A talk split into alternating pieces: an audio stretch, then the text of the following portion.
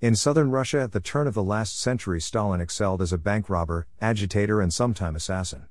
Forever in and out of jail, the violence and paranoia which would mark him out in later years were already visible.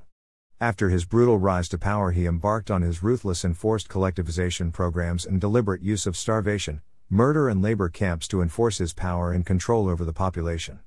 We also see his response to the German occupation and his continued regime of terror after the Second World War.